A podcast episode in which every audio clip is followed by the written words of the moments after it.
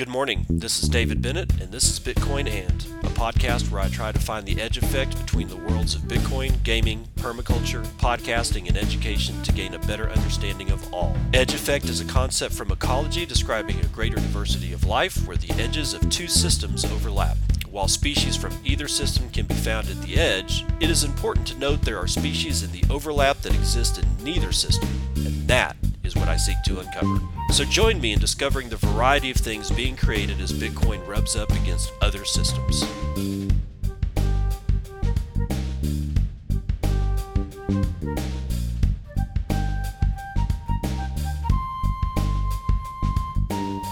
It is late. It's 11:19 a.m. Pacific Standard Time. It is the ninth day of the second month of 2023. This is episode 669 of Bitcoin, and Twitter had some trouble yesterday. And what else is going on? Oh, the SEC is investigating Kraken.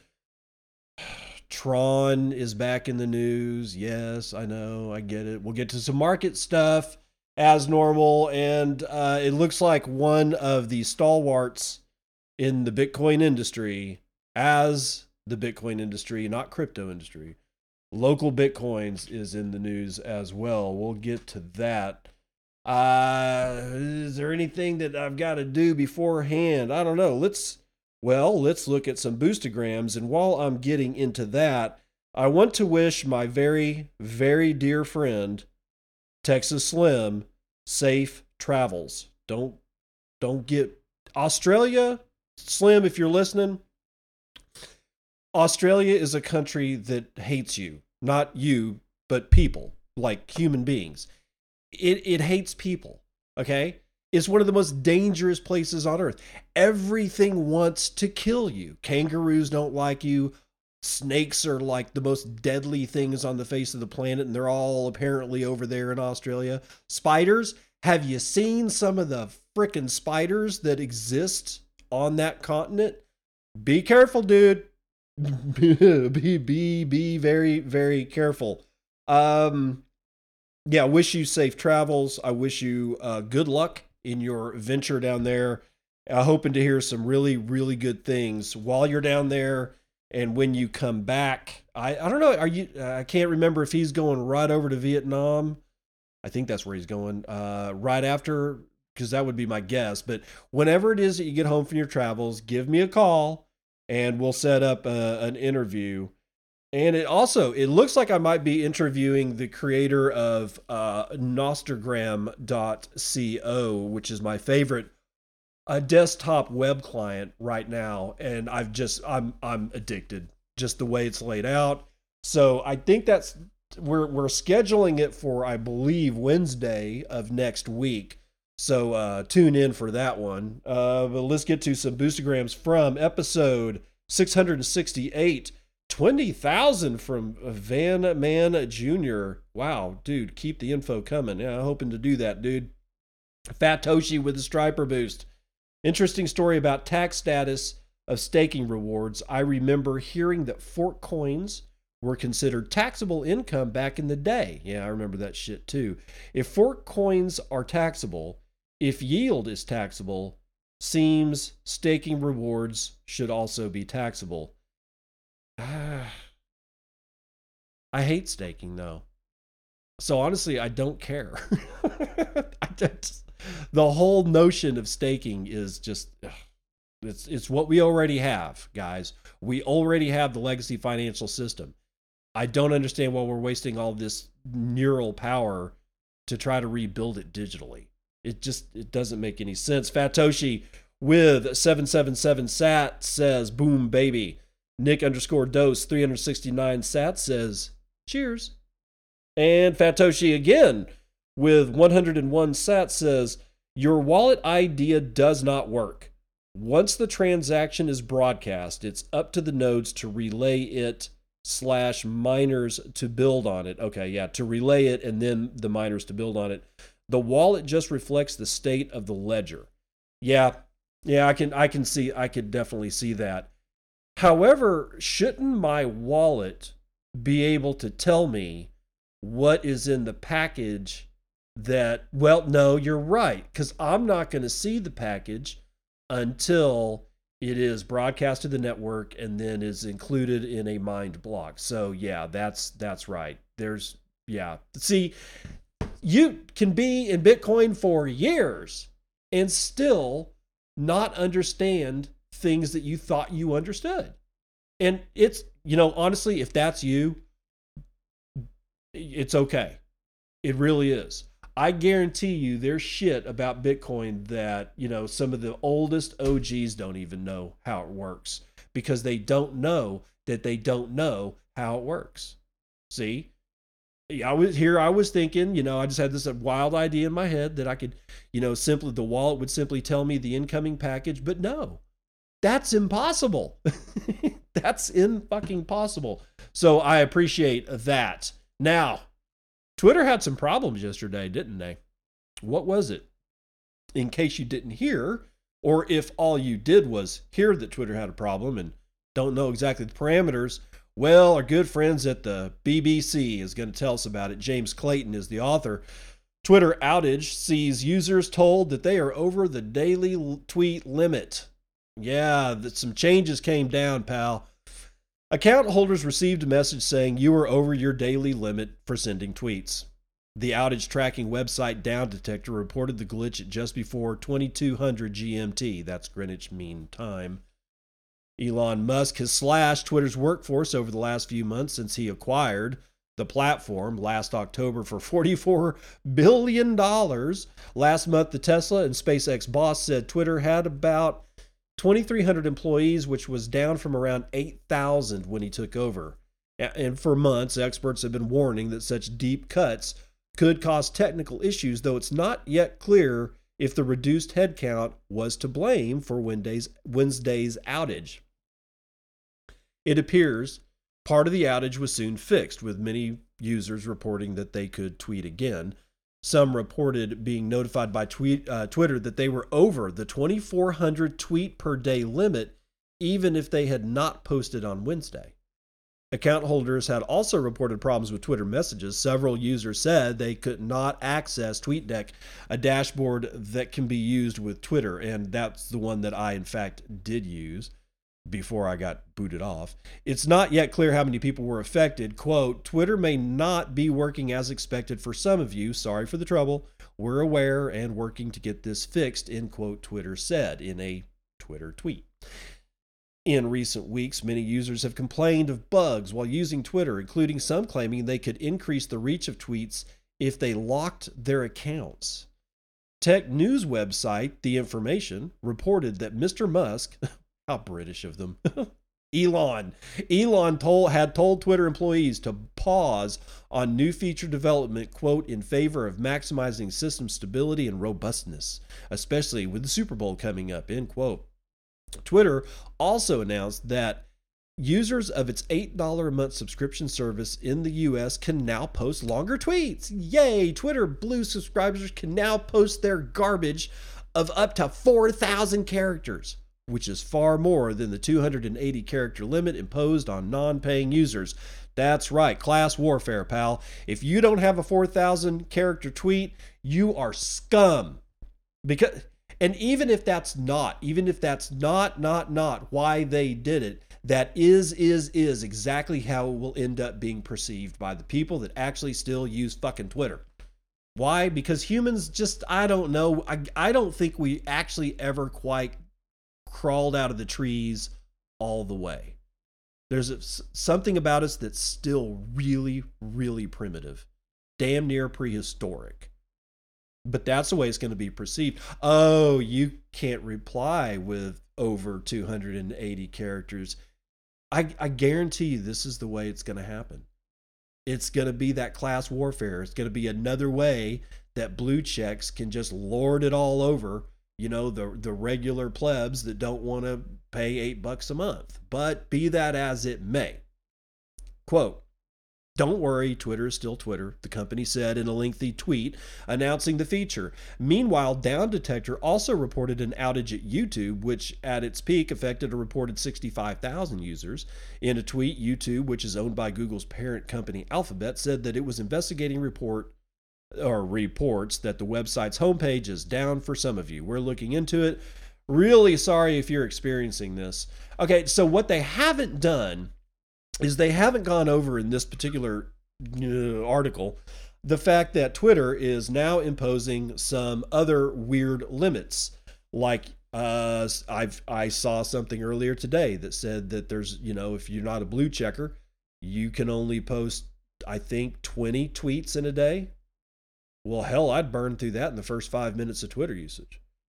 And then like only you can only post up four pictures or videos in a day. Again, the meme lords are going to have to find somewhere else to go. And I hope they come over to Nostr. You, you know, IC, IC Offender, uh, also known as Yella, is one of my favorite guys ever on Twitter. I have several of them, but he's definitely in the, you know, the top I'm going to say the top 20 not because he's in the, you know, bottom rung, but because there's at least 20 people that are I I am just I I love these guys and is one of them. And he popped over to Nostr one day, and he's you know he set up his pub key, and he did he did all the things, and he posted a couple of times. And the last one that I saw him post is, "Yellow makes pictures. What am I supposed to do here?" And he's referring to the fact that, especially when he was on, there was no real way so that you could actually just drop a picture like you know into your note, which is what we call tweeting in Nostr. There was no real way to do it. You had to like go upload it to a image hosting site and then get the you know the address for that particular image off that site and then paste that into the note yeah it's like it's a pain in the ass again nostrgram.co fixed that shit last night and and in fact allows you to do it and i don't know how i don't know how that the, that data is being curated because when you think about that hundreds thousands millions of users dropping like full blown JPEGs and GIFs and all manner of like, you know, visual information into these notes. Where who's holding that? Does you know, this is one of the questions I'm going to be asking the creator is like, well, does that picture go to like a server that or not does the picture go to a server and is held in its native state? Or is nostrgram.co somehow leveraging like Imgur and somehow or another making the entire process of getting a link and send, get, doing this and, that, and getting it back and all that is just all behind the scenes so that as far as the user is concerned you're just dragging over a pretty picture or a stupid meme or something and just dumping it into your note and firing it off because that's exactly what the user wants that's exactly what how that's user experience to the nines is being able to do something by dragging it or one click and getting into like a, a GIF menu and then being able to search for, I don't know, a pocket full of posies and see what comes up and then dump that GIF in there. If you don't have that, if you're dependent on having to go to another website as a user, getting a link and then taking that link and getting it back, nobody wants to do that. I I did that because I really wanted I just I don't mind doing that. I don't mind supporting Nostr as is you know taken off, but most people they don't want to do that. So kudos to Nostrgram for making it that fucking seamless because that's exactly what how I see it. Now, CoinKite's got big news. It has launched its flagship Bitcoin hardware wallet Coldcard named Q1 and it looks like a BlackBerry. If you ever seen one of the old Blackberries, it looks exactly like the old Blackberries, except the case is a different color, clearly. But the keypad, the first when I saw this thing, the first thing I saw was holy shit, it's a BlackBerry. And I it's I can't wait to get into this one. It's written by Namcios and is published in bitcoinmagazine.com. Mm, Bitcoin hardware wallet company CoinKite is launching a new higher end Coldcard featuring a full QWERTY keyboard, a larger LCD screen, and a QR code scanner on board. The Coldcard Q1 will also be battery powered, removing the need for connecting the device to a power outlet or a computer. Quote, we wanted to make a QWERTY device for fast passphrase input with battery power said Novak or NVK, as he told us at Bitcoin Magazine. We've been toying with the QR idea for years, and we finally found a secure way of doing QR scanners. I'm very excited about this. We think this is the ultimate hardware wallet, and there's a full blown picture of it, which you can't see. And no, I'm not streaming this one to Twitch. Um, not that you would know because you're not going to find out until you listen to it. This thing is gorgeous. It's gorgeous. I I'm gonna have to get one. I'm I'm gonna have to. Anyway, the Coldcard Q1 resembles ah the historic BlackBerry, a gray stealth body encloses secure elements introduced with the Mark IV, which was launched last year. The new device also borrows other features from the Mark IV or MK4 including NFC capability or compatibility, USB virtual disk mode, USB C connector, activity LEDs for USB and SD card, and CPU speeds of 120 megahertz. The Q1 takes things a step further from the Mark IV, however, in adding a second SD card slot an LCD screen four times as big, the ability to use batteries for power, a QR code scanner with LED illumination so you can scan at night, and advanced scanning algorithms, and the huge 50 key QWERTY keyboard. It also includes a damn flashlight. The QR's or Q1's QR scanner sits at the top of the unit and is connected to the Coldcard internally using a two wire serial port. According to CoinKite, this ensures there is less danger of scanned data doing more than it seems. Quote, your Bitcoin deposit address or other data is decoded by this dedicated module that is very good at reading QR codes in every lighting condition and also includes super bright LED to light up your mountaintop cave. Think highly optimized grocery store scanner, not cell phone camera, struggling to read a QR code per CoinKite docs the new Coldcard Q1 is available for pre sale and its launch date is yet to be determined. You got to go see this thing. And if you don't, if you can't get to the Bitcoin Magazine pictures, just, you know, Google or whatever it is that you do, uh, Coldcard Q1, you'll see it. It's gorgeous. I want one. I'm going to have to save up for it, I guess. Whatever. I don't even know how much the damn thing costs because it didn't cover it. But Kraken may have to pay a cost. The SEC is investigating Kraken over, yeah, securities violations. Mat Di Salvo is writing it for decrypt.co. The SEC is investigating San Francisco based cryptocurrency exchange Kraken for violating securities laws, according to reports. Bloomberg reported Wednesday that the investigation was at an advanced stage and could lead to a settlement in coming days citing an unnamed person familiar with the matter. Kraken is a digital assets exchange which allows customers to buy and sell stuff like Bitcoin. It's the fourth largest exchange by daily volume, according to CoinGecko. Kraken declined Decrypt's request for comment. Yeah, they're not going to be able to comment until this shit's over. It isn't the first time the exchange has faced allegations of wrongdoing from federal authorities. Back in November, Kraken agreed to pay the U.S. Treasury Department's Office of Foreign Asset Control $362,000 for apparent violations of sanctions against Iran. Its incoming CEO, Dave Ripley, said in September that the exchange had no plans to delist any coins or tokens the SEC had labeled as securities.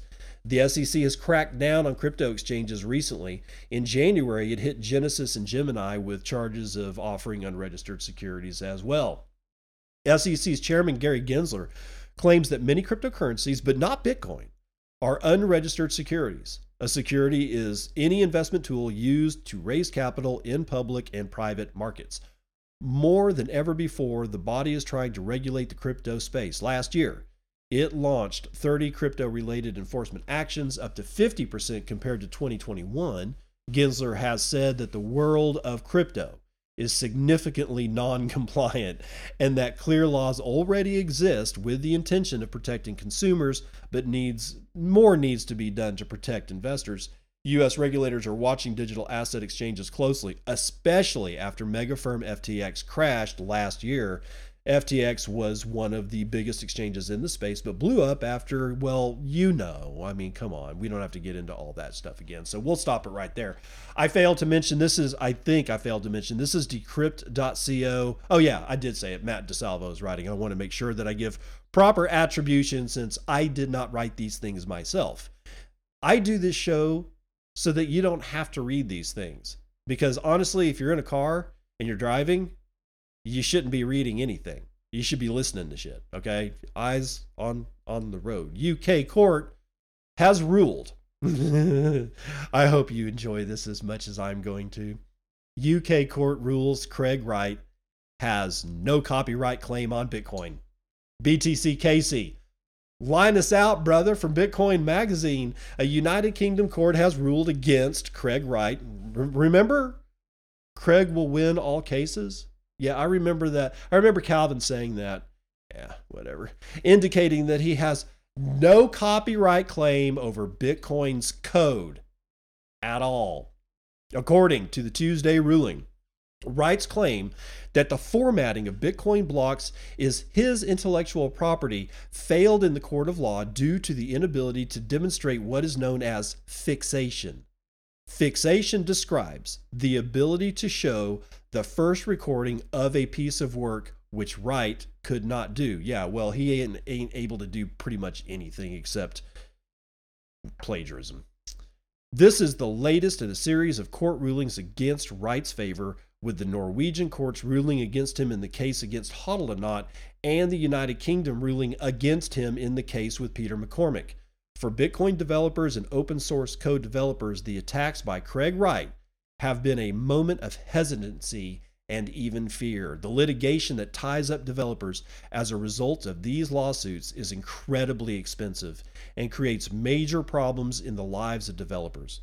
While funds have been put together before in order to support those who need it, rulings that reinforce the idea that Bitcoin is not a copyrighted code with limited access set important precedent. It also serves as a reminder of Bitcoin's open source nature and reinforces the idea that anyone can contribute to its development without fear of legal repercussions. This ruling is a victory for open source developers in the Bitcoin community. Yeah, but BTC Casey, he's not going to stop.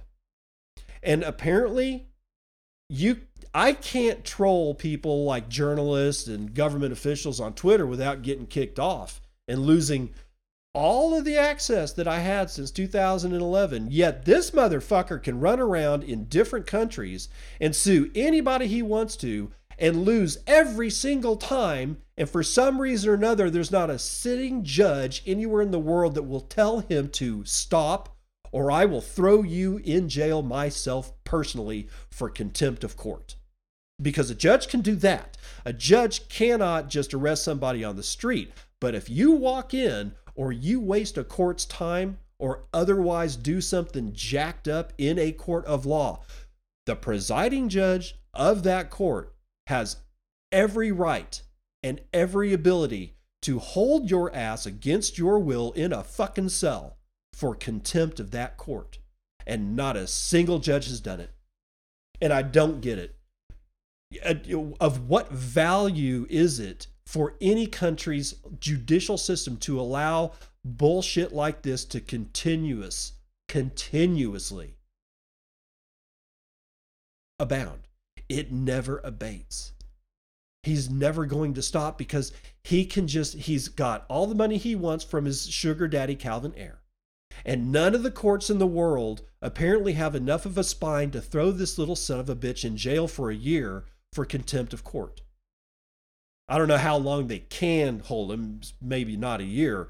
But if enough judges just say no, and the fact that you sent a brief that, that your name appears on a brief and you want us to waste your time, now this makes it my decision. You're already in contempt of court. I'm throwing you in jail. If enough judges did this, if somehow they would actually get their legal clerks to figure out a way to stop this kind of behavior, the judicial system worldwide would benefit from it. But to this date, nobody apparently can figure it out. You can threaten somebody in court continuously and multiple people. but you can't troll a journalist on Twitter. Isn't isn't the world that we live in absolutely amazing? And it's going to get even better with AI brought to you by who? Who? Justin. Justin Sun. Tron launches a $100 million AI development fund. Oh, isn't that special? Decrypt staff apparently wrote this one all up for decrypt.co. Smart contract blockchain Tron is leaning into the artificial intelligence revolution with the launch of a new $100 million AI development fund. The aim of the fund is to encourage developers to create applications on the Tron blockchain using emerging AI tools such as OpenAI's ChatGPT, both in the back end and front end of development. The move forms part of a wider push to integrate AI with the Tron blockchain what could possibly go wrong? Earlier this week, Tron founder Justin Sun tweeted that the platform would provide an AI oriented decentralized payment framework for ChatGPT and OpenAI, incorporating Tron Oracle WinkLink uh, in combination with DeFi applications Just and Sun. God, the narcissism, as well as AI integration and smart contract development, and the Appen FT Marketplace. Oh, joy. Quote By combining AI technology, with the security and efficiency of blockchain, AI developers can maximize their potential. Sun tweeted Tron's AI development fund will initially focus on four key areas an AI service payment platform, an AI infused Oracle, AI informed investment management services, and AI generated content. The integration of Tron's DeFi infrastructure with AI promises to enable, quote, self learning, on the go, adaptable capabilities in all aspects of decentralized commerce, according to a Tron spokesperson, including the creation and development of smart contracts, payment layer protocols, AI payment gateways, and currency settlements. Tron aims to integrate AI infused oracles with its layer 1 blockchain, its data focused layer 2 blockchain, BitTorrent chain, and its decentralized BTFS file storage system.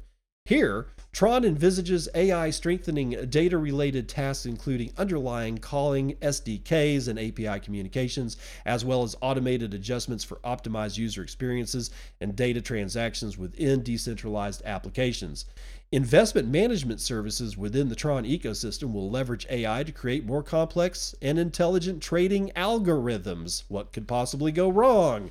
Perform real time analysis of market trends, develop more advanced and dynamic trading strategies, and make more insightful investment decisions. AI will also be used to improve user safety by accurately predicting the direction of various assets as well as the balance between user assets and liabilities, reducing the risk of default and improving the utilization rate of funds.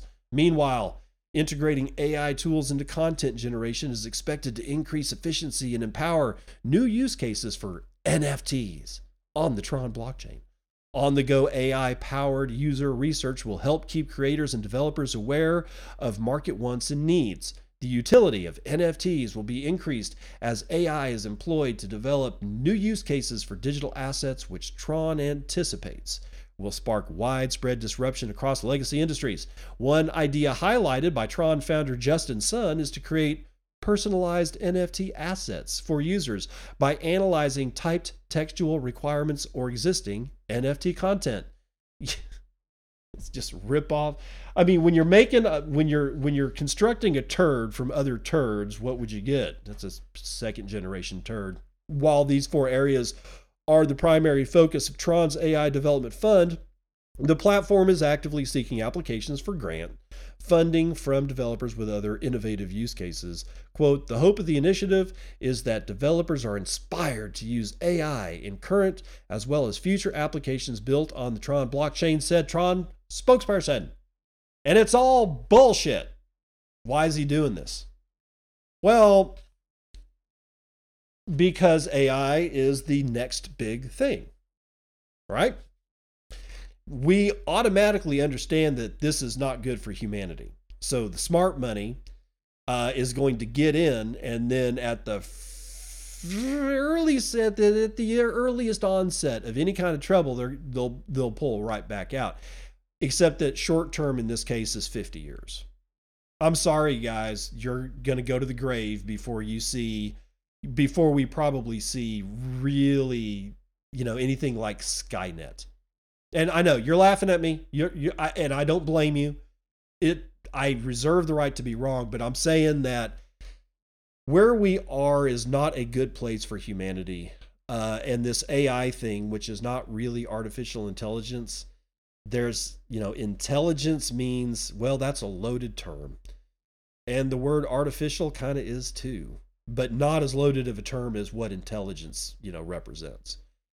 But, you know, there was a, a another news article that I, I just saw the headline yesterday. It says uh, it was either Goldman Sachs or, or some dude from some other massive hedge fund like BlackRock was say it was like, oh, these guys are getting, you know, we're getting out of of uh, Bitcoin and crypto because we're going all in AI. Well, Justin Sun, because he lacks any ability to have extraordinary ideas on his own, is just following suit. And you're going to see more of this. Oh, yes. Oh, yes, you will. You thought Udi Wertheimer was bad wait till Udi Wertheimer's version of A, you know, the, the AI version of Udi starts minting inscriptions on Bitcoin blockchain and, and the NFTs that will come out of that. This isn't over. It's just not. And it's not going to be over. Hell, I can't even figure out, you know, now I can't even figure out if a potential payment to me on Bitcoin even over the Lightning Network, how, well, maybe on Lightning Network, I could figure out if there's an inscribed uh, coin be, that's trying to be sent to me, but I don't know. Not holding out hope.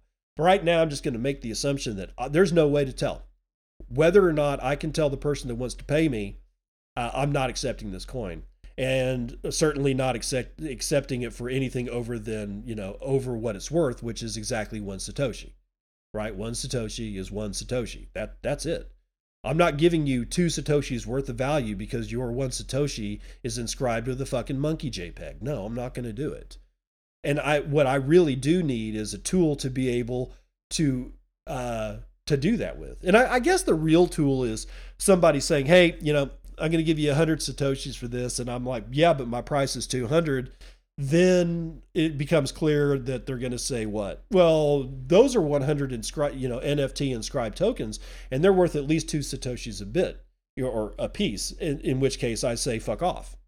Go buy your shit somewhere else because I will never sell it to you. And the fact that you tried, I'm banning you for life from buying anything from me. Might I go into the poorhouse because of it? Yes, but at least I'll be able to sleep at night knowing that I was not part of the parties responsible for trying to destroy Bitcoin's fungibility. Let's run some numbers.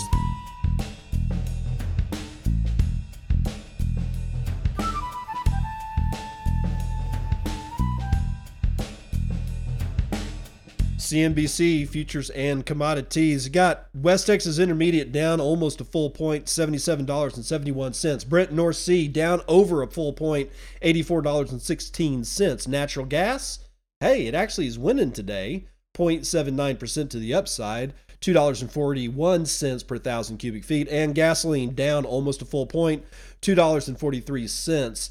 Metals are, well, mostly down and down kind of hard, honestly.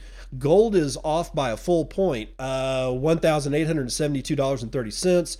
Silver is down just over two full points, $21.96 an ounce. Platinum, however, is down almost three full points. Copper is down. No, copper actually just ticked up. Uh, yeah, a point above. Yeah, 0.99%. Palladium, however, is down just over two full points. Ag is mixed. Biggest winner today gonna be sugar. One dollar, no, 1.32%. Biggest loser looks like it's wheat. 1.21% to the downside. I got the Dow it's down half a point. S&P is down half a point. Nasdaq down half a point. S&P Mini, however, is down more, uh, 0.86% to the downside. And screw all that noise. Bitcoin's at $21,973.17. Uh, looks like it's not the only, uh, gold isn't the only commodity that's taken a little bit of a bath today. 308,000 BTC sent in the last 24 hours got 0.86 BTC uh, of average transaction value, while the median transaction value 0.014 BTC, or right at 300 bucks. Block times are really, really low, nine minutes and four seconds. We've had 0.13 BTC taken in fees on a per block basis and 20.71 BTC taken in fees overall in the last 24 hours, with a 7.46% increase in hash rate. We're just a hair under 300 exahashes per second. Dogecoin taking it on the chin too, which means what? Yes, all your shit coins are taking a dive today. 0.08, no, I'm sorry, 8.2 United States pennies for your shitcoin indicator today. There are 13,931 transactions waiting on 52 blocks to clear. I know, I know, guys. Just I don't know what to do about it. It's outside of my realm of influence. $424 billion is the market cap Bitcoin has. That is 3.41% of gold's market cap, and we now may only purchase 11.8 ounces of the shiny metal rock with our one Bitcoin, of which there are 19 million. 285,902.55 of and 5,000 369.05 of those are in the Lightning Network, now valued at $118 million, being run over 16,097 nodes, sporting 76,403 payment channels that we know about, and 68.7% of all that shit's being run over Tor. There's your vitals.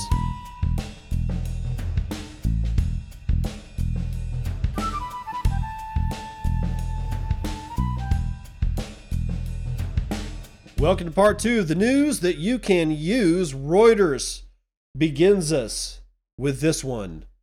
Uh, and this is a bad one. This this actually confirms my suspicion that I had heard uh, that I had because I heard a rumor yesterday or the day before.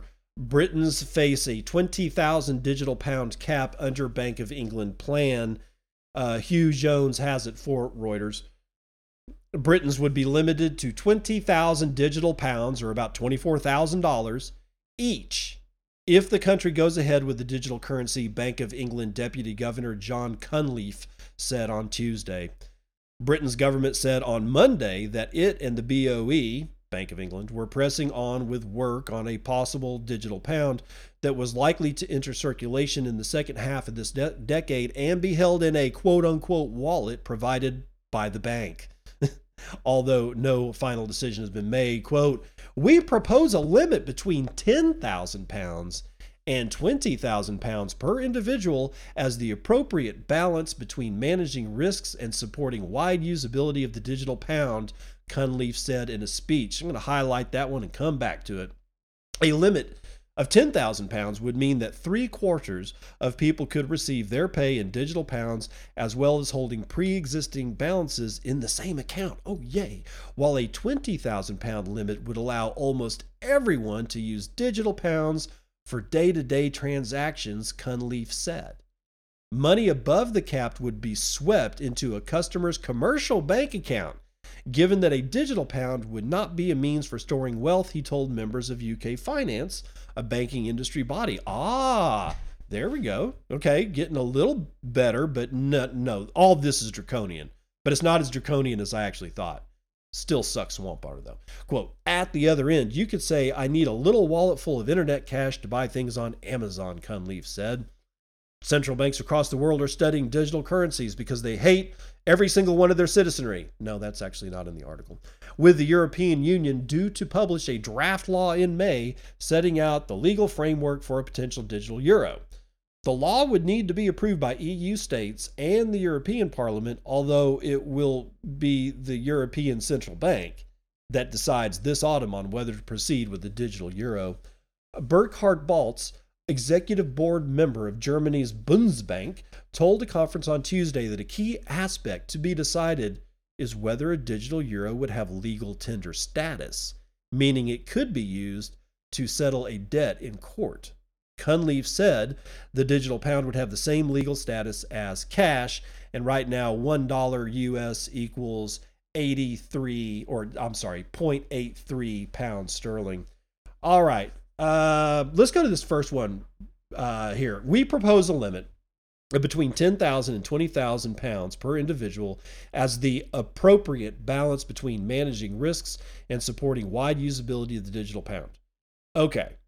Now I'm starting to get it because when you couple that with this one down here, what is it? Was it blah blah blah blah blah blah blah? Okay. Money above that cap would be swept into a customer's commercial bank account, given that a digital pound would not be a means for storing wealth, he told members of UK finance and banking industry body. Okay, those two taken together, here's the way that I see it.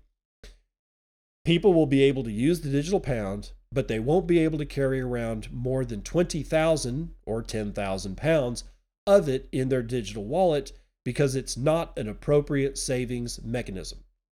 Okay, like I said, from what I understood, the, and this is why you should take rumors with a grain of salt, because the rumor was this you're only going to be able to have 20,000 pounds in your bank. That is not what this is saying. I'm not for it. I'm not fucking defending it. Don't don't say that I am. I'm not. There is nothing about this that is cool. There's nothing about this that is even necessary in today's world. We don't need this.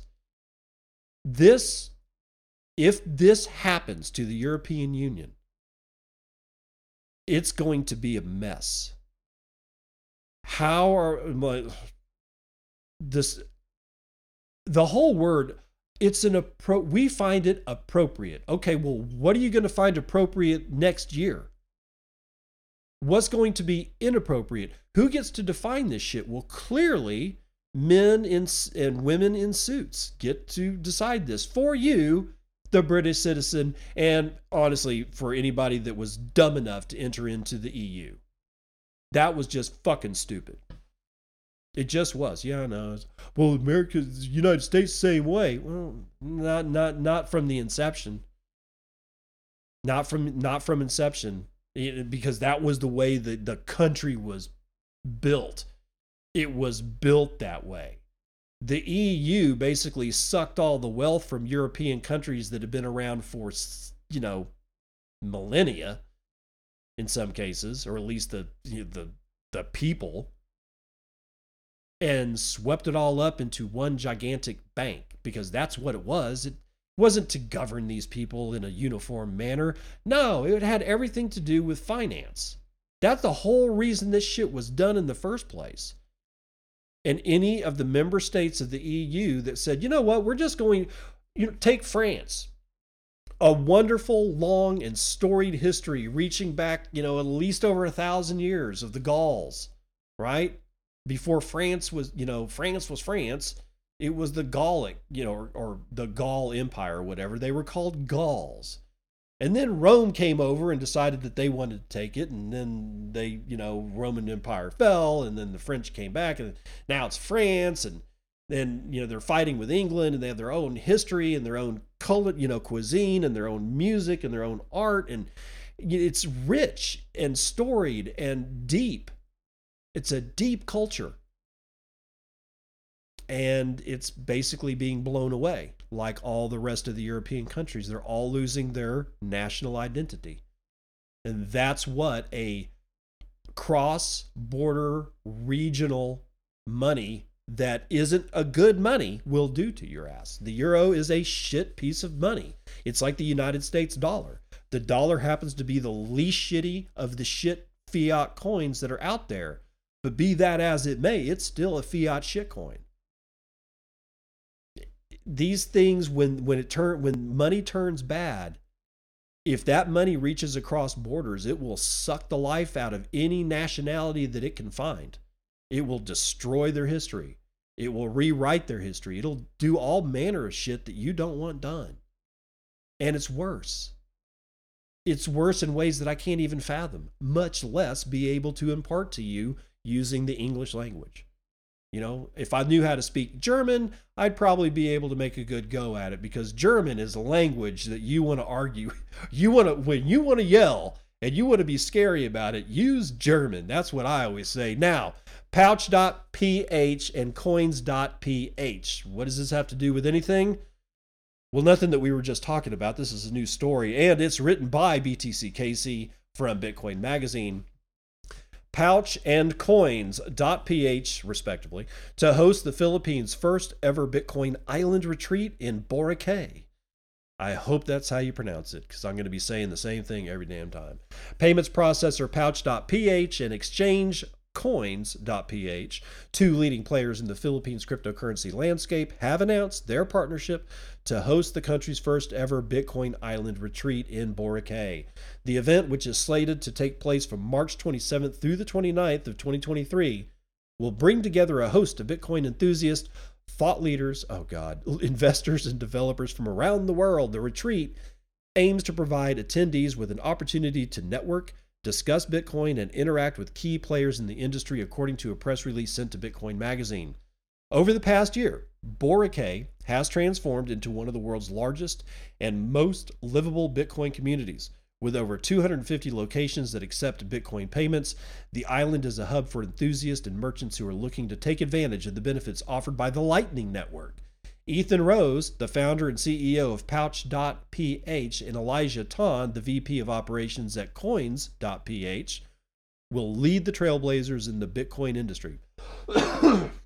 Other speakers at the event include Jack Lee, the founder of HCM Capital and an earlier early investor in Digital Currency Group, Augustus Ilag, a cryptocurrency investor who previously led Sequoia's Capital, Capital's Southeast Asia crypto practice, and crypto educator Euro Reyes, the founder of Bitskwela. Attendees at the retreat will also have a chance to win a Bitcoin bounty if they can find the 12 word seed phrase to a private key owned by Dread Pirate Nakamoto, which is placed around the island. See, that's that that is a scavenger hunt worth worth going on, right? The Bitcoin Island Retreat is a unique opportunity for the Philippine crypto community to come together and explore the future of Bitcoin. The retreat is expected to be a landmark event that will be remembered for years to come. To reserve a spot, interested parties can visit uh, the website pouch.ph forward slash retweet RSVP, and that's all one word. All right, so we need more meetups. We need them everywhere in the United States, we need them not in only you know every state of the union. We need them in every major city, and we also need smaller ones in the small villages and hamlets. I know nobody ever uses the word hamlet anymore, and I want to bring it back. Uh, we just need more of them, and we need them all throughout the year. Not just like I, I would hate. I would hate it if you know it's Bitcoin conference season, and that ends up being you know March to July and then for the rest of the year there's there's just nothing going on anywhere. That would suck because if you have to cram all those things in you know all the people has to cram all those things into those few months ah so please don't let's let's not allow that to happen. Let's not allow a bitcoin conference season to actually occur. Somebody please spin one up in mid february like right around now. And also one in like you know after Christmas, whatever. Okay, now we're gonna talk to the terrible mole rat, Luke Huigsloot, writing this one about our favorite naked mole rat, Brian Armstrong from Cointelegraph. Getting rid of crypto staking would be a terrible path for the US, according to the Coinbase CEO. Yeah, well, whatever, dude. The CEO and co founder of cryptocurrency exchange Coinbase, Naked Mole Rat Armstrong, believes that banning retail crypto staking in the United States would be a terrible move by the country's regulators.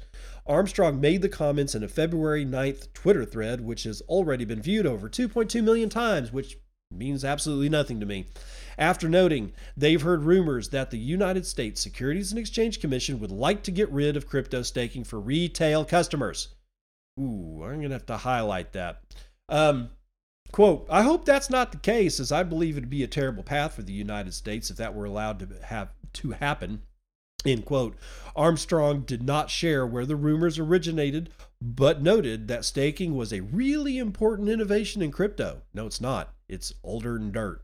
Quote, staking brings many positive improvements to the space, including scalability, increased security, and reduced carbon footprints. He's full of shit. Armstrong also referenced an October 5th blog post from crypto investment firm Paradigm, which argued that Ethereum's transition to proof of stake and its subsequent staking model does not make it a security. It doesn't have to. Ethereum already is a security. The Paradigm post came just a few weeks after SEC chair, Chairman Gary Gensler suggested that proof of stake cryptocurrencies could trigger securities laws. He made the remark September the 15th while speaking to reporters after a Senate Banking Committee hearing or meeting. Um, Armstrong also lambasted the current lack of regulatory clarity in the US and yada, yada, yada. Does it actually have anything more that's even remotely fucking interesting? And no, it doesn't look like it does. So, what we have here is Brian Armstrong coming to the side of the staking folks. Why? Because Brian Armstrong still doesn't understand Bitcoin. Most, a lot of people don't.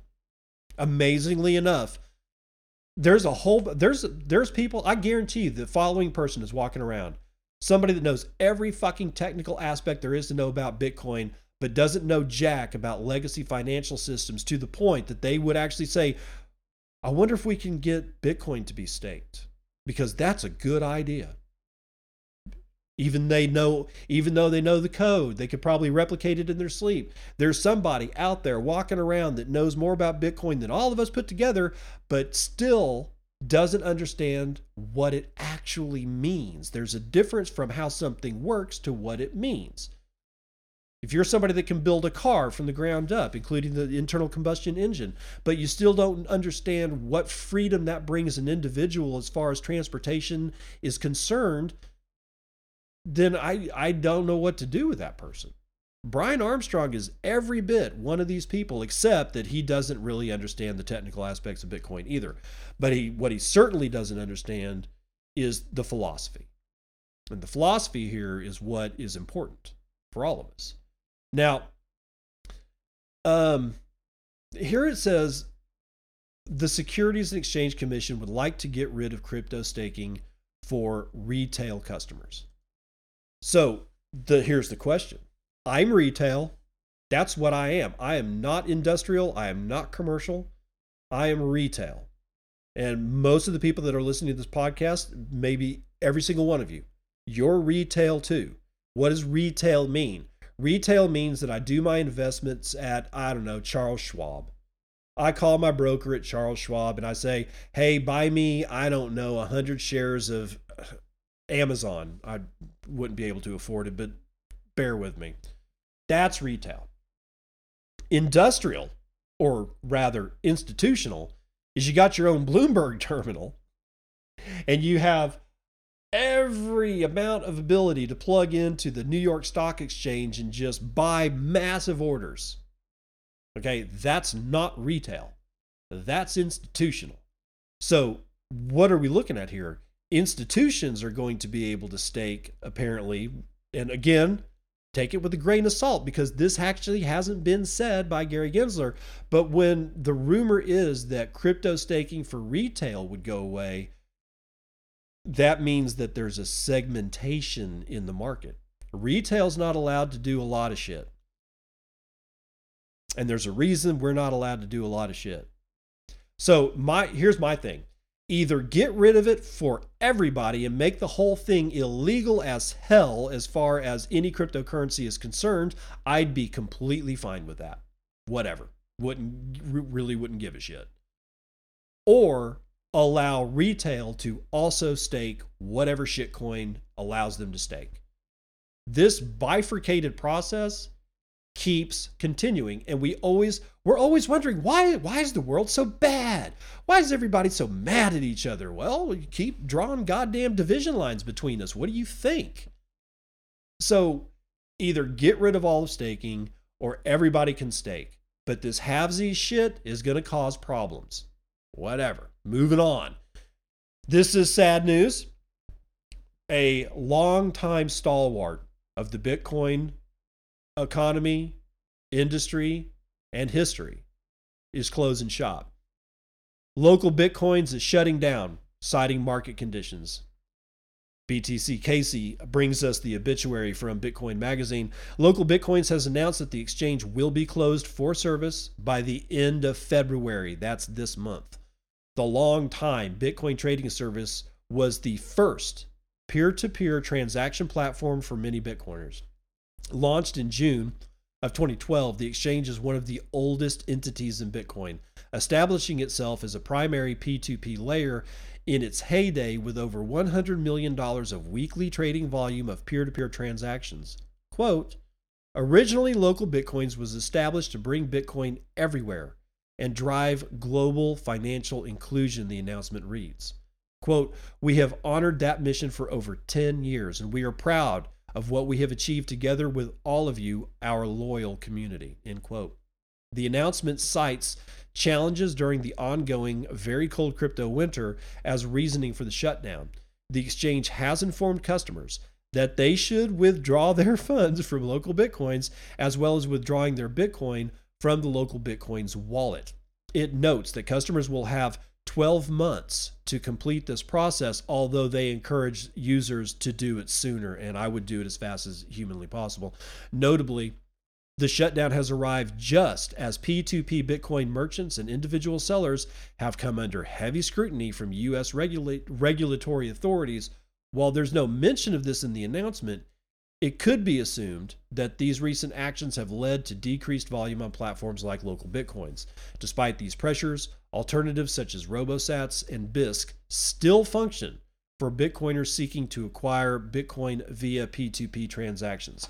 All right, if anybody is listening to this that is either part of LocalBitcoins, as in like, I doubt one of the founders is going to be listening to the show, but if so, or, or, if any of my listeners out there knows of somebody who knows one of these guys, would you please encourage them to release the name and trademark and any outstanding or any copyrights at all? Everything that has to do with the legal name, LocalBitcoins, and reforge that as an open source trademark that anybody can use. And why do I say that? because I get the feeling there's somebody out there that says, fuck this, I'll do LocalBitcoins. But that name is 10 years old, guys. It's 10 years old. And I would, you know, I just, I think it would be, I think it would be better for, for the, you know, well, for the industry if we didn't lose LocalBitcoins. And there was, if you're going to close it anyway, instead of trying to make a buck off of it, clear all your shit out, make sure all your, your customers are, are solid, and then give the, the name LocalBitcoins trademark it and then release that trademark and make a statement somewhere. I don't know. Put fuck it, inscribe it on a goddamn Satoshi and put it on the blockchain as an NFT that says anybody can use this name. We will not sue. That would be awesome. That would be so awesome. But we're uh, needing to talk about Ruskies today. The Russian government, Russia, them damn Ruskies, Russian government subsidizes crypto mining facility in Siberia. Good place to have it, dude. Those things run hot. David Atley, Cointelegraph, crypto mining industry has been faced with moratoriums in some parts of the United States and Canada in recent months. Now, Russia provides tax incentives for those who want to invest in crypto mining. With the government's direct support, the new $12 million crypto mining center will open in East Siberia. Okay, pausing as a reminder. I can't remember the name of the country offhand. It wasn't Ukraine. Who the hell was it? When China, when the China mining ban happened, and the neighboring country to the northwest of China said, "Come on down We'll give you tax breaks. We'll cut you deals, blah, blah, blah. A year later, that country pulled the plug on all the miners. Now, what tax breaks? Beware, dude. Russia will do the same shit. According to local media, the state owned Corporation for the Development of the Far East announced the launch of the crypto mining center in Buryatia, a republic in East Siberia and part of the Russian Federation. The facility will process or possess 30,000 mining machines, hire 100 workers, and consume 100 megawatts from the power grid. It will open in the first half of 2023 and be owned and run by BitRiver, Russia's largest crypto mining co-location, co-location service provider. The mining center will enjoy a broad set of incentives from zero land and property taxes to a lowered income tax rate. The electricity prices will be cut by half for the mining operator. They're going to hose you, dude. The government support uh, can be explained by the legal status of Buryatia, which is a territory of advanced development, a special economic zone incentivized to attract national and foreign investments. The Corporation for the Development of the Far East is a subsidiary of the Ministry of the Development of the Far East and Arctics and specializes in supporting investment projects. Since the outbreak of the war in Ukraine and the financial sanctions that followed it, the Russian government has reversed its anti crypto position, particularly on mining. In July of 2022, state owned gas giant Gazprom Neft entered into a partnership with BitRiver to provide it with electricity generated from petroleum gas. As part of the collaboration, BitRiver started developing a digital infrastructure in the oil fields where Gazprom provides flare gas for crypto mining facilities. Uh yeah, I if you're planning on doing this, here's how you do this and survive when they pull the plug on your ass.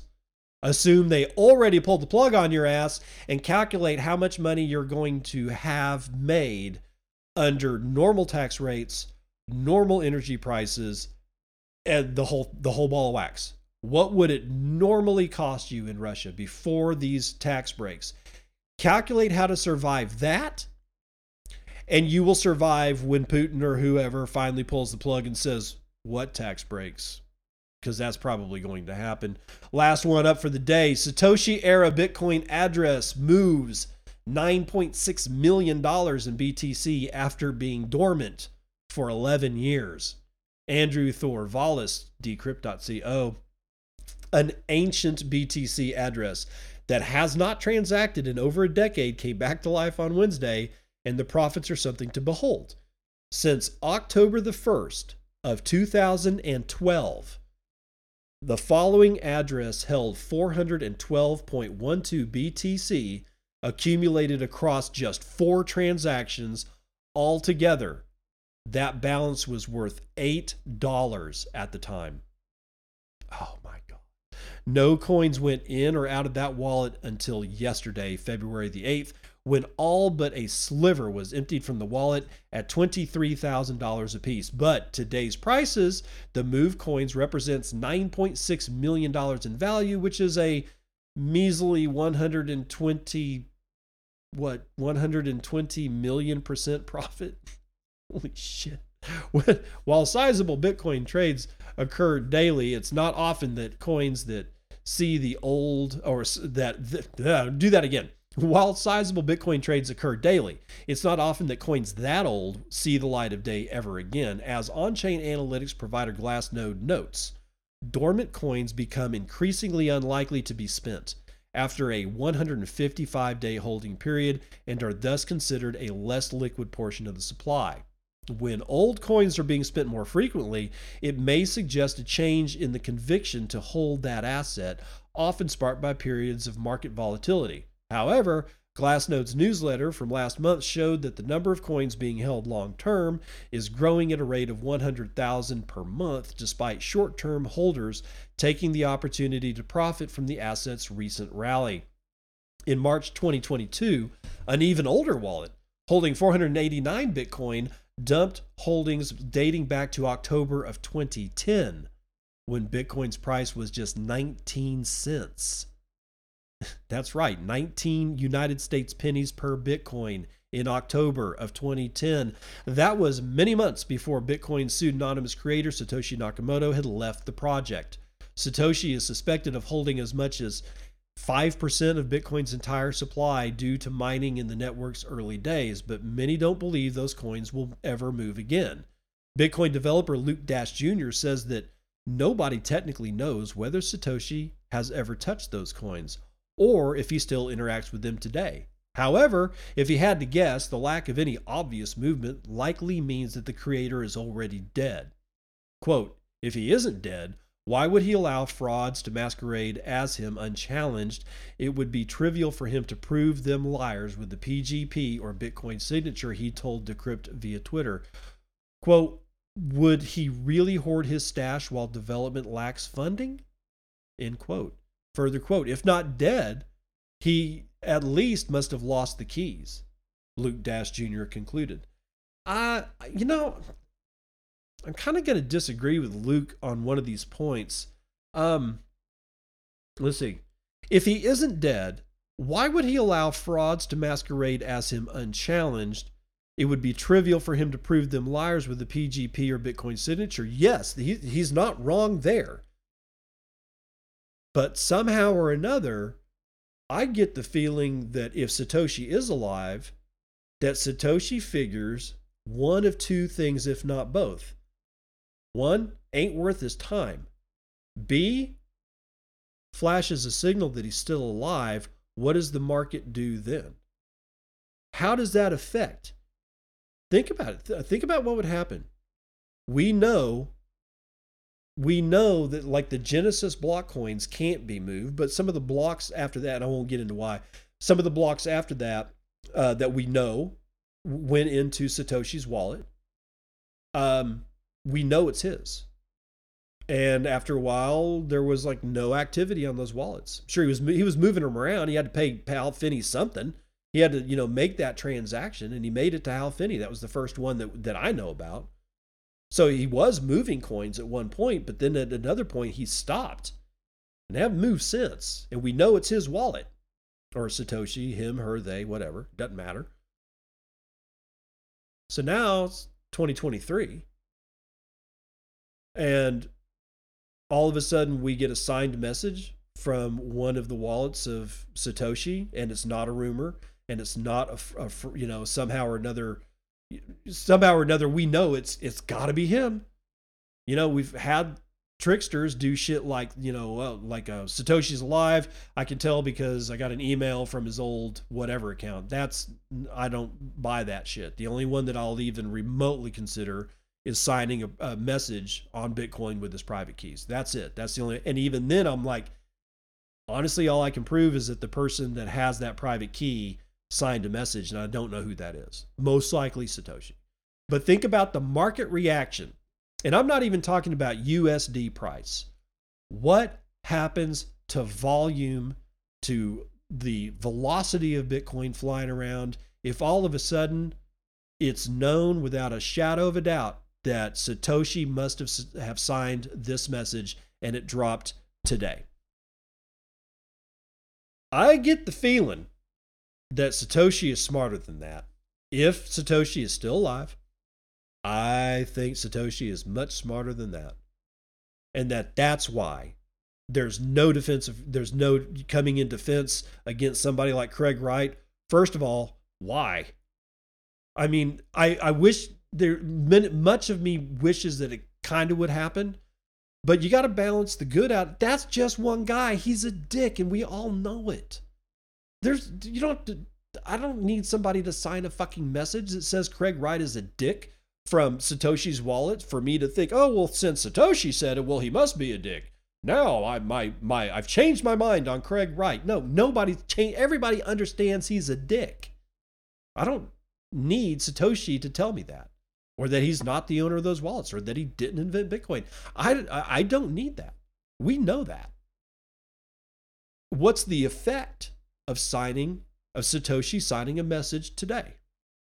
I don't know what the full effect is, but I guarantee you it's probably not what you'd think. It would be a goddamn media circus for one. But how would Bitcoiners react? Well, me, I'm, just, I'm going to buy Bitcoin. I'm going to hold Bitcoin. But that's me. Been through a lot of this shit. What does Michael Saylor do? What does anybody holding, you know, what does Elon Musk do with his, re, you know, remaining pittance of a, you know, Bitcoin treasury? Nobody knows. See, that's the point. You don't just go around signing mess. Clearly, this is a once in a lifetime event. All right, Bitcoin isn't replicatable. There's nothing like it. The world's never seen anything like this. So when I say you don't go just go around being the creator of Bitcoin and signing, you know, a message from one of the like the second block ever mined, right? Because that sounds like this happens all the time. It, it doesn't. This is once in a lifetime. You're here for it, by the way, if you haven't recognized it. Once in a lifetime. Once in possibly an epoch. You know, an epoch being several thousand years. I'm just saying, man, we're in an epic place and we are living through the epicness of it all. Why waste the fucking time to sign a message and possibly damage that which you love and that which you poured your heart and soul in and that which you walked away from to prove that Craig Wright isn't you? That's where I think Luke gets it wrong. I don't think he's thinking clearly about the ramifications of what happens versus what can be gained. There's the risk reward calculation on that is so far weighted to risk rather than reward. Only a complete moron would do that. Pretty sure Satoshi Nakamoto is not a complete moron. That's going to do it for the morning roundup.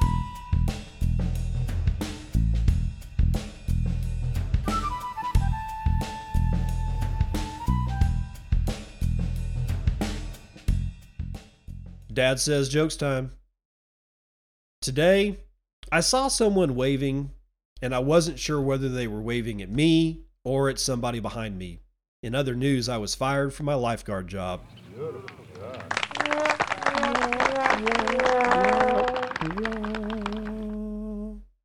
That's a good bad dad joke. Okay.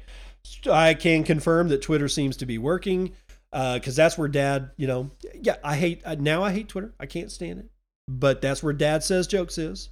And I love dad says jokes. So at dad says jokes, uh, if you're interested in, in uh, cringing a little bit more. Uh, however, I have noticed, even though, yes, I'm on, yeah, I'm signed in as, as uh, my old account at Ghost of Nunya. My even older account from 2011 was uh, BENND77, but that's another story altogether. Um, but I can't tweet. I don't have any of my followers, but I can see like when I go to da- uh, uh, basically uh, twitter.com forward slash dad says jokes. Okay, that's how I get to that profile. Um, there's a shit ton of ads in here, man. I mean, a absolute. There's a promoted tweet from WSJ, uh, promoted tweet from oh god, Lapo Shop. Uh, let's see here. Oh god, what else? There's a suggestions on who to follow. There's another promoted tweet from Wine Texts. Uh, it's just, I mean, it goes on and on. I've never seen this much ad, this many ads and suggestions and all kinds of stuff that isn't tweeted or retweeted by Dad Says Jokes in his profile as I look at it. This is getting bad for for Twitter. Now, here's what I'm going to leave you with today is is the following thought. Bitcoin had 2008's financial collapse. Nostr has Twitter's eventual collapse. Remember? So Bitcoin came out, but when it came out, really nobody knew what the hell was going on. We're in the midst of the collapse, you know, where it's going to take, you know, a few years to, to, you know, get rid of all the garbage. And we never really did. We just kind of kicked the can down the road. But things you know, as far as the media was telling you, it got it got better, right? It got better. Everything was fine. Just you know, interest rates at fucking zero and shit like that, looking like Japan for the last forty years. Nothing to worry about. Everything's fine, even though it wasn't. But nobody really, the most of the world's population hadn't heard shit about Bitcoin at that time. When that housing bubble popped in 2008, you know, we had Bitcoin because it was there in October. You know, uh, that whole thing was popping and had already popped and was, but it was still deflating at the time. And Bitcoin comes on the scene and nobody heard about it except a very few select uh, people that were on that uh, cryptography mailing list. And somebody is always, you know, there's always somebody that's going to say nobody's lucky in Bitcoin. I'm going to say, well, these guys kind of were because because uh, well, the people that understood what it meant, but still, there was only one platform that this was released to. They didn't start writing magazine articles about this shit until way, way, way, way, way later. I didn't find out about this until 2014, and it wasn't until the summer, end of the summer of 2015, that I got into Bitcoin. By 2015, the fat lady had already sung when where 2008 is concerned So what am I why am I comparing this to Nostr versus Twitter? Same thing. Nostr's been around for 2 years. Twitter was going down the tubes. Nobody really understood because it was still working for the media at that time. They were telling us we had to mask, we had to get our boosters, we had to do all this. If you spoke out against it, even if you were, you know, a well-known virologist or the creator of the mRNA vaccine technology and all whatever, whatever, it doesn't matter. We the the lucky few that were on that platform, we saw what that it was on fire, that it was burning down, and more gas kept getting put on it. And then and then Elon buys the son of a bitch. And right after that, we had the Damus client in test flight on iOS. Huh? See where I'm going with this? And now with Twitter's, you know, slight outage yesterday and the fact that they're capping, you know, four pictures a day, maybe a, a single GIF or one movie. I can't remember exactly what it was. You can't have more than 20 tweets. It seems like this this is all confirmed. Of course, you got to be a blue check, right? You got to pay them eight dollars a month. I I I don't see it. I just don't see it happening when we've got something like Nostr waiting in the wings. So as one burns down, another one rises up. We call this the phoenix. Out of the ashes of what came before is born a new version.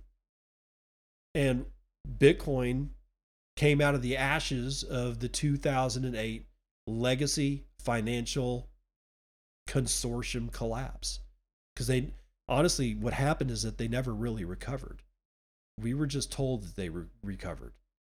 Same thing for Twitter. Twitter's burned. I mean, I want it to burn to complete ash so that something else can rise in its place. And guess what? Nostr's not going to always be free. You, and you're going to go, well, then it's going to go the same route as Twitter. No, I don't think so. Because there's there's a, a method to my madness when I say that Nostr's not going to be free. Nostr will always be free. If you want to put up with the spam, I I have bought for I think I think I've, I'm in now for maybe twelve thousand satoshis total to buy uh, five private relays or the usage of five private relays. They're not mine. I didn't actually buy them, but I'm I'm just you see what I'm saying. And my feed in global on Nostr as long as I'm using a client that can read, you know, and I have a, uh, the ability to put in which relays that I'm on, has cleaned up substantially. My, you know, my the my user experience is much much better. And one of these days, twelve thousand Sats, hopefully by the time I'm not, I'm still alive, would be like twelve thousand dollars. But I am more than happy to do that right now but there's always going to be somebody running their own relay. I encourage both. I want to run my own relay on my node BTC alongside my core BTC core code, my LND Lightning node core software, and then right next to that, I want a button that says Nostr. And I, I put a note out about that on Nostr the other day. That's what I want. And and actually I want four. I want the integration of Bitcoin and Lightning Network. It's already integrated. But those two fully integrated with Nostr, and all three of that, all three of those fully integrated with Tor, but not at the code level, at one level up, so that somehow or another we've got a layer where BTC can use the same language to talk to Lightning Network and Tor and Nostr. Now, I'm not also not suggesting that your private key for Bitcoin be used to generate public keys for Nostr. I'm not, somebody asked me that. I think that that's a bad idea. I think it'd be interesting if we could do it. And I think we probably can because it's, you know, same tech to generate the, the key pairs for Nostr as it is for Bitcoin. But I just, I would stay away from that because to sign anything on Nostr, you have to input your private key. Do you feel comfortable putting in your private key for your Bitcoin wallet? So that you can sign a message on Nostr. If you feel comfortable, give just do me a favor and send me all of your Bitcoin and I'll hold it for you. Okay? Just because that's a bad, bad, bad thing. It's bad enough managing private keys that were generated for Nostr by Nostr, right? completely different thing to sign shit with your private key that also holds the keys to your wealth. Don't do that. Please, please, please, please, please, please, please. Even if somebody figures out how to do it, please don't. Please, for the love of God. Uh, but I want that integration. I I think that that those four pillars, Tor, Nostr, Lightning Network, and Bitcoin, you put all that shit together, and then all of a sudden Keet comes in with Holepunch, and um, John Carvalho's project Slashtags comes in and is able to integrate at a at a diff maybe even at the same at that same fabric layer where BTC, LN, and Nostr and Tor are talking to each other in a common tongue, and they could actually learn that language and speak that same common tongue. Guys, there's nothing that anybody can do governmental wise except sh- quote unquote shut down the internet. And then we've got radio. Because everything that we have been doing, we never talk about. We're keeping everything small. We're trying as hard as we can to make sure that blocks in the Bitcoin blockchain are as small as can be. That's why we don't have terabyte level blocks.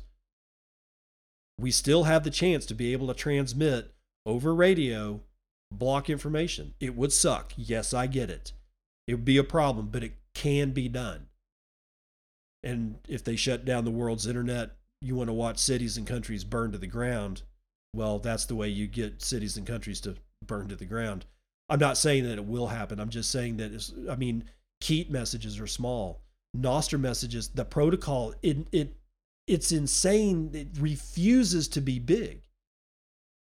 Fiat Jeff or Joff made it small. It made the protocol lightweight. Guys, we're going to be able to do shit even under the worst possible circumstances that you can imagine and I'm really, really excited about the possibility that that's in every single one of our back pockets. If you haven't figured out how any of this stuff works, start learning. For those of us that have been learning, never stop learning. And I will see you on the other side. This has been Bitcoin and, and I'm your host, David Bennett. I hope you enjoyed today's episode and hope to see you again real soon.